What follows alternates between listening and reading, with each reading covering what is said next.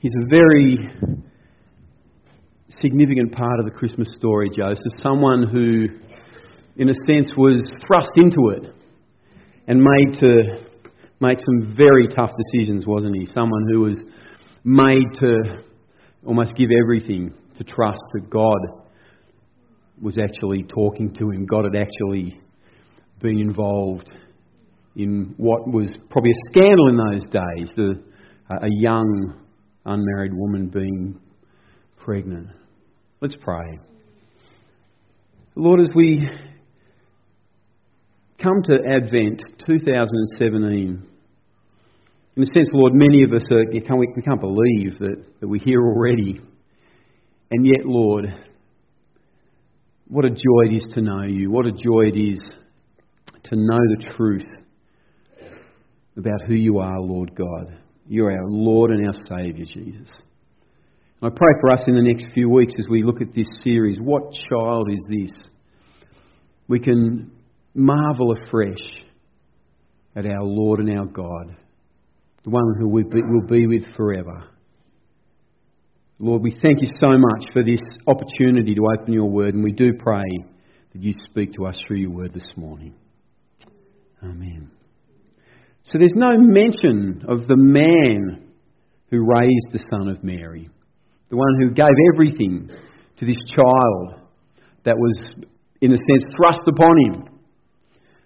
But he gave everything, every part of him was given to Jesus. You know, everyone else in the Christmas story makes a cameo here except for the one man who would do this, who would basically be giving everything so that the Son of God could thrive it's an incredible thing to think about. Joseph rarely gets much or any recognition. In Mark's Gospel, for example, he's not even mentioned. The same amount of exposure as in this song, nothing is mentioned about Joseph. Matthew, Luke, and John, they all mention him by name, but he never gets to say anything. Do you realise that? He, he never actually speaks back. We never hear his words. All we have are a few actions in the early years of Jesus' life up until maybe his ministry starts. We, all we see about him, though, is his actions are full of trust, obedience, and care. He really cares for this baby entrusted to him. He wasn't present in the song, his words aren't present in the gospel text, but Joseph was present before the manger, at the manger, and after the manger. He's present at least up until Jesus' 12th birthday. Beyond that account, we're really not sure what happened to Joseph. Historians believe perhaps he died in those between 12 and 30 years of Jesus' life. At some point, Joseph passed away. But during his early childhood, Joseph was known not just as son of Mary, as the song says, he was also known as the child or the son of Joseph. So Jesus himself, I think that's beautiful to think about. Jesus felt this about Joseph, that he was the son of Joseph. What child is this? He's a child adopted by a father who not only loved him but poured everything out. I think we can think about that, can't we? We, we sort of think about Jesus, we, we adopt him in a, in a sense as our Lord and Saviour, and we want to give everything to him. It's the same sort of thing happening here. And there are clues throughout the Bible in places that Joseph really loved that little baby Jesus. Matthew 1 18 to 25. Now, the birth of Jesus Christ took place this way. When his mother Mary had been betrothed to Joseph before they came together, she was found to be with child from the Holy Spirit. And her husband Joseph, being a just man and unwilling to put her to shame, resolved to divorce her quietly. But as he considered these things, behold, an angel of the Lord appeared to him in a dream and said, Joseph, son of David, do not fear to take Mary as your wife, for that which is conceived in her is from the Holy Spirit. She will bear a son, and you shall call him his name Jesus, for he will save his people from their sins. All, this took place to fulfill what the Lord had spoken by the prophet. Behold, the virgin shall come and bear a son, and they shall call him Emmanuel which means God with us. When Joseph woke from sleep, he did as the angel of the Lord commanded him. He took his wife, but knew her not until she had given birth to a son, and he called his name Jesus. There's two places in this text which give, which give us clues that Joseph became Jesus' adopted father, even though he wasn't his birth father. The angel of the Lord said, She will bear a son, and you shall call his name Jesus. And he called his name Jesus. The naming of the child was the responsibility of a father. It was therefore God's intention that Joseph would adopt Jesus as his own and actually become, in every sense, Jesus' earthly father. Joseph, when, when Jesus was born, Joseph got to name Jesus. That's very significant. I, I really enjoyed reading this and, and, and hearing how important this was that on the night Jesus was born, Joseph not only gave him his name, he probably symbolically took Jesus and placed him across his knees. This, this symbolic act was the way in which a first century husband acknowledged the legitimacy of that child, of his newborn descendant. He actually was saying, This is my child. And he put him across his knee and symbolically adopted him, symbolically took him as his own. Although the Bible doesn't explicitly, explicitly say that Jesus did, uh, Joseph did this, it's very likely that when we hear the angel saying, You call him Jesus, and Joseph called him Jesus, this is what was happening. It wasn't just, Here's Jesus, here's, we're going to call him Jesus. It's like, No, this is my son, and I'm calling him Jesus. It's really, truly claiming Jesus as his own. How hard would that have been for Joseph to sort of say yes, even though we didn't sort of physically make Jesus? He is 100% mine. And Mary, Mary certainly viewed Jesus as Joseph's son. When Jesus was 12 years old, we know the story. Joseph and Mary take Jesus to Jerusalem. They went as a family to celebrate, celebrate Passover, and somehow Jesus gets left behind. And as they go back to, to um, their hometown, they realise he's not there, and they frantically go back to look for him. And this is what Mary says to Jesus when she finds him. And when Jesus' parents saw him, they were astonished. His mother said to him, Son, why have you treated us so? Behold, your father and I have been searching for you in great distress. I think they're beautiful words. We, we sort of glance over them. But the fact was that, that Joseph was every bit Jesus' son. Luke identified both Mary and Joseph as Jesus' parents. Mary, Jesus' birth mother, says her husband Joseph is Jesus' father. It's clear that Joseph adopted Jesus as his son. In fact, our family not long ago watched a film called The Young Messiah. I think it was on net. No, it was on Netflix. It's a recently released film, and it sort of tries to portray those first 12 years of Jesus' life and, and the way Jesus is struggling not only to be Joseph's son, but this tension that he's also the son of God and trying to work out how to, in a sense, you know, this great gift that's been given to him. It's, it's, a, it's a sort of thought provoking movie. I can really sort of encourage you to watch just to sort of see how Jesus was relating to Joseph. And Joseph very much wanting to be the father figure in Jesus' life, but knowing there was a greater father there all along.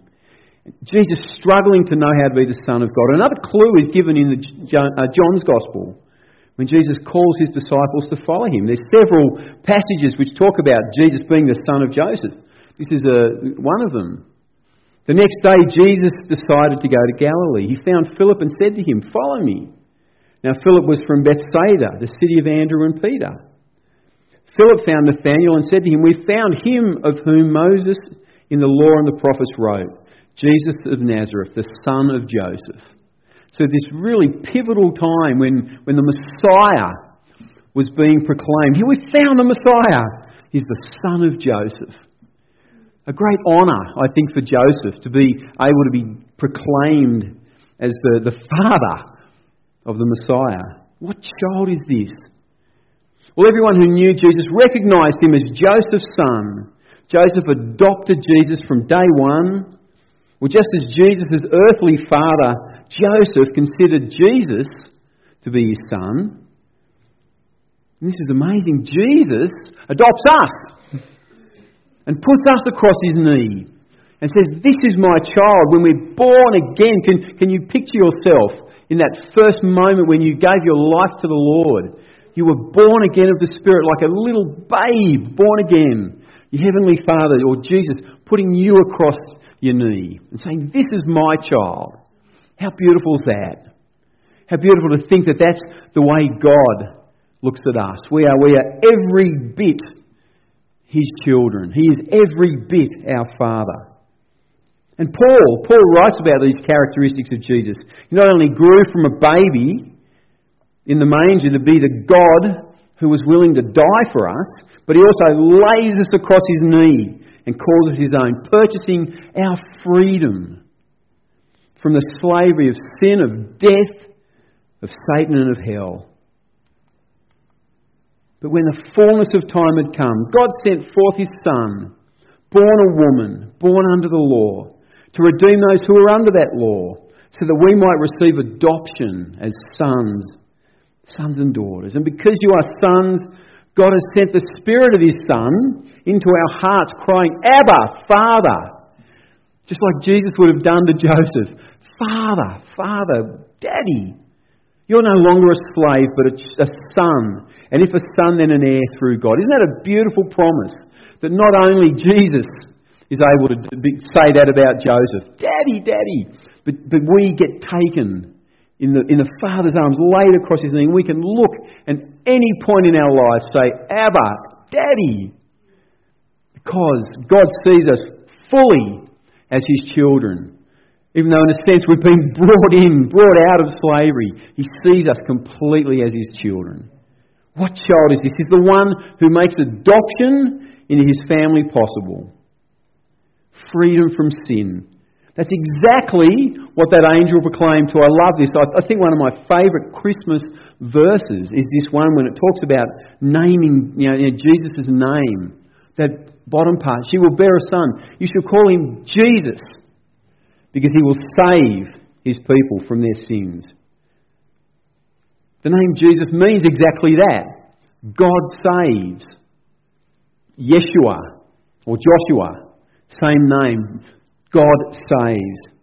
And what God saves, He doesn't just leave out in the lurch. He doesn't just basically pluck us out of that life and, base, and say, there you go, you're saved, you're on your own. No way. He actually embraces us as His own, adopts us, and gives us the power of the Spirit, which is just what a, what a great gift. It's called a great gift, isn't it? In I think it's Acts two forty two. The gift of the Holy Spirit given to us so that we can actually be made into the likeness of Jesus. A beautiful story. Just like Jesus was, as he grew, was growing more and more into the likeness of the, of the Son of God that he was. So we too, as we go through life with the Spirit of God, we get to be more and more like Jesus. Romans 8 14 to 17. For all who are led by the Spirit of God as sons of God. That Spirit of God in us, leading us through life, through every thick and thin thing that we go through. For you did not receive a spirit of slavery to fall back into fear, but you have received the spirit of adoption as sons by whom we cry, Abba, Father. The Spirit Himself bears with us with our spirit. We are children of God. And if children, then heirs, heirs of God and fellow heirs with Christ, suffering with him in order that we may be glorified with him. Beautiful verse just to ponder, isn't it? The Spirit of God inside of us, no matter what else we're going through, says, No, you are God's children. You can cry out to him, Abba, Father, and know that he's there. And Paul also writes that our adoption into God's family, into, into, in his letter to the Ephesians, he predestined us for adoption. Think of what you've gone through and still know that God wanted you to be a child of God, no matter what you've gone through. Adoption as sons through Christ Jesus, according to the purpose of His will. Not only sons to, to, to pluck you out of a, of a life of slavery, but to actually set your feet on a rock and say, You're okay, everything's going to be okay. You're going to get home. What child is this? He's the one who allows us to be adopted into God's family. He's also the one, and I love this about Jesus, he gives us a new name. Ponder this. This is lovely meat this morning, I think. This, this idea that, that in eternity, Jesus gives us a new name. Revelation 2:17 He who has an ear to hear let him hear what the Spirit says. I will give him a white stone with a new name written on that stone that no one knows except the one who receives it. And Jackie and I, we spoke about names, and we were saying how in that, in that time, in the biblical time, names weren't just something like we didn't just go through a book and A, B, C, we'll pick that one. You know, it, it, was, it was something that the parent was saying, no, this name signifies something about what we want that child to be. Like calling Joshua, Joshua, God save. You know, it's just, I think about Daniel, God is my judge. Think about what he had to go through. You know, the name is so important. And here Jesus is we're saying that in, in eternity, in the future, the Lord will come to us, give us a stone with a name on it. And I just personally think that name is going to define what life will be like. What life will be like. Is it life you call it? What, what the new life in eternity will be. Somehow our eternal existence is going to be defined by that name that He gives us. Somehow the work, that the life that we'll lead is related to that stone, a purpose, a will that's just going to be incredible, I, I think. I think as we think about what that word will say, what that name will be. I'm not going to be Andy anymore. I'm going to be, and it will define what I will do for the whole of eternity. these are the characteristics of God. He's supposed to, in a sense, blow our minds how, how powerful it is to be His children. It is amazing. We are His children now, and in the future, all, all that means will be revealed to us. How precious. This little baby in the manger allows us to have this joy, this, this sense of anticipation of what will be when God saves us. Jesus saves us so that we can have this new life. These are the characteristics we see in, in, in Joseph, isn't it? That Joseph basically could have left Mary in the lurch, but saves her and gives that little baby a, a, life, calls him his own, and gets him. We know that just after he was born, or sometime after he was born, the, the Herod, this crazy king, tried to de- destroy Jesus, didn't it? And again, Joseph saving Jesus, taking him to Egypt. And then we see that about our God, doesn't he? That no matter what we've been through, he adopts us, and no matter what we're going through, he saves us continually. He gets us through. We praise God for that. What little baby, what this little baby can, can do in our lives is everything. We're going to take communion in a second. But it's the ultimate question to ask, isn't it, as we, we go to the communion table? What child is this? I'm just going to pray now. Lord Jesus, God saves. Thank you. Thank you, Lord, for saving us. Thank you, Lord, when we were, in a sense, dead in our sin. In a sense, when we weren't even looking for salvation, we were so buried and dead in our sin and transgressions. Lord, you saved us and gave us new life. And Father God, you're the one who takes us across his knee, puts us on his knee, and calls us his own. Thank you, Lord. Thank you so much. How can we express our gratitude for what you've done for us? Lord, as we come to the communion table, may, may we be reminded afresh and encouraged. Oh, Lord, may we be encouraged afresh. We are your own sons and daughters because you've saved us. You've given us your Spirit. And, and I pray, Lord, that Spirit in us right now no matter what we're going through, could have the, the, the faith and trust to say, Abba, Father, Daddy, no matter what we're going through, thank you. Thank you that you're with us. Thank you that you, through your Spirit we can have hope. Through your Spirit we can get through everything we've got to get through. And thank you as, that, as we look forward. thank you, Lord, as we, we look forward to that time when we see you face to face.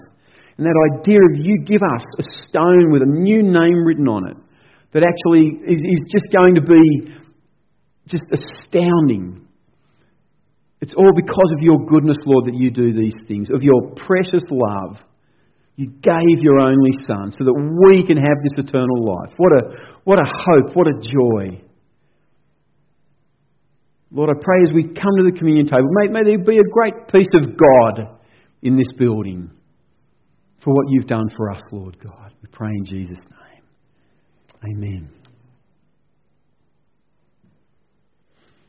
Well, as we come to the communion table, we have those that tension of Jesus. We have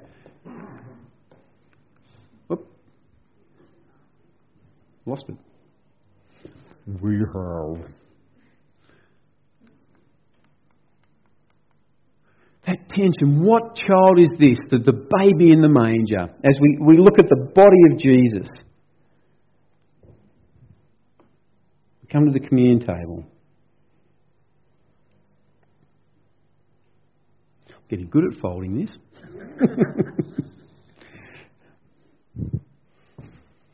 the tension that the, the body of Christ, the blood of Christ.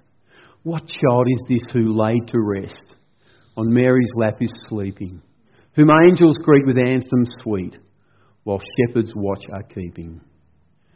Little baby Jesus, we think of the, the preciousness of God coming to earth, of God with us through Jesus. But then, He didn't just come to be the baby, to be the, the meek and mild Jesus, did He? He came to conquer death, sin, Nails, spear shall pierce him through. The cross he bore for me, for you. Hail, hail, the Word made flesh, the babe, the Son of Mary. We ponder this precious baby. Jesus saves. How did he save? Gave his life, laid down his life, pierced for our transgressions. We don't forget that, do we? The, the communion table, as Paul says, is to remember this Jesus until he comes again. We remember we're not left in the lurch. The Spirit of God in us says, Come, Lord Jesus. Are you feeling that this morning, no matter what's going on? Come, powerful Lord, mighty God, come, Lord Jesus. I'm going to ask the stewards to come out. And as, as, as we share this meal together, again, retain the cup, but take the bread. Take the bread thinking and thanking God for, being, for coming and being one of us, for dying for us, but also remembering as we eat that bread that He's coming again. And then we'll drink the cup together. Thank you, Nikki. Thanks, God.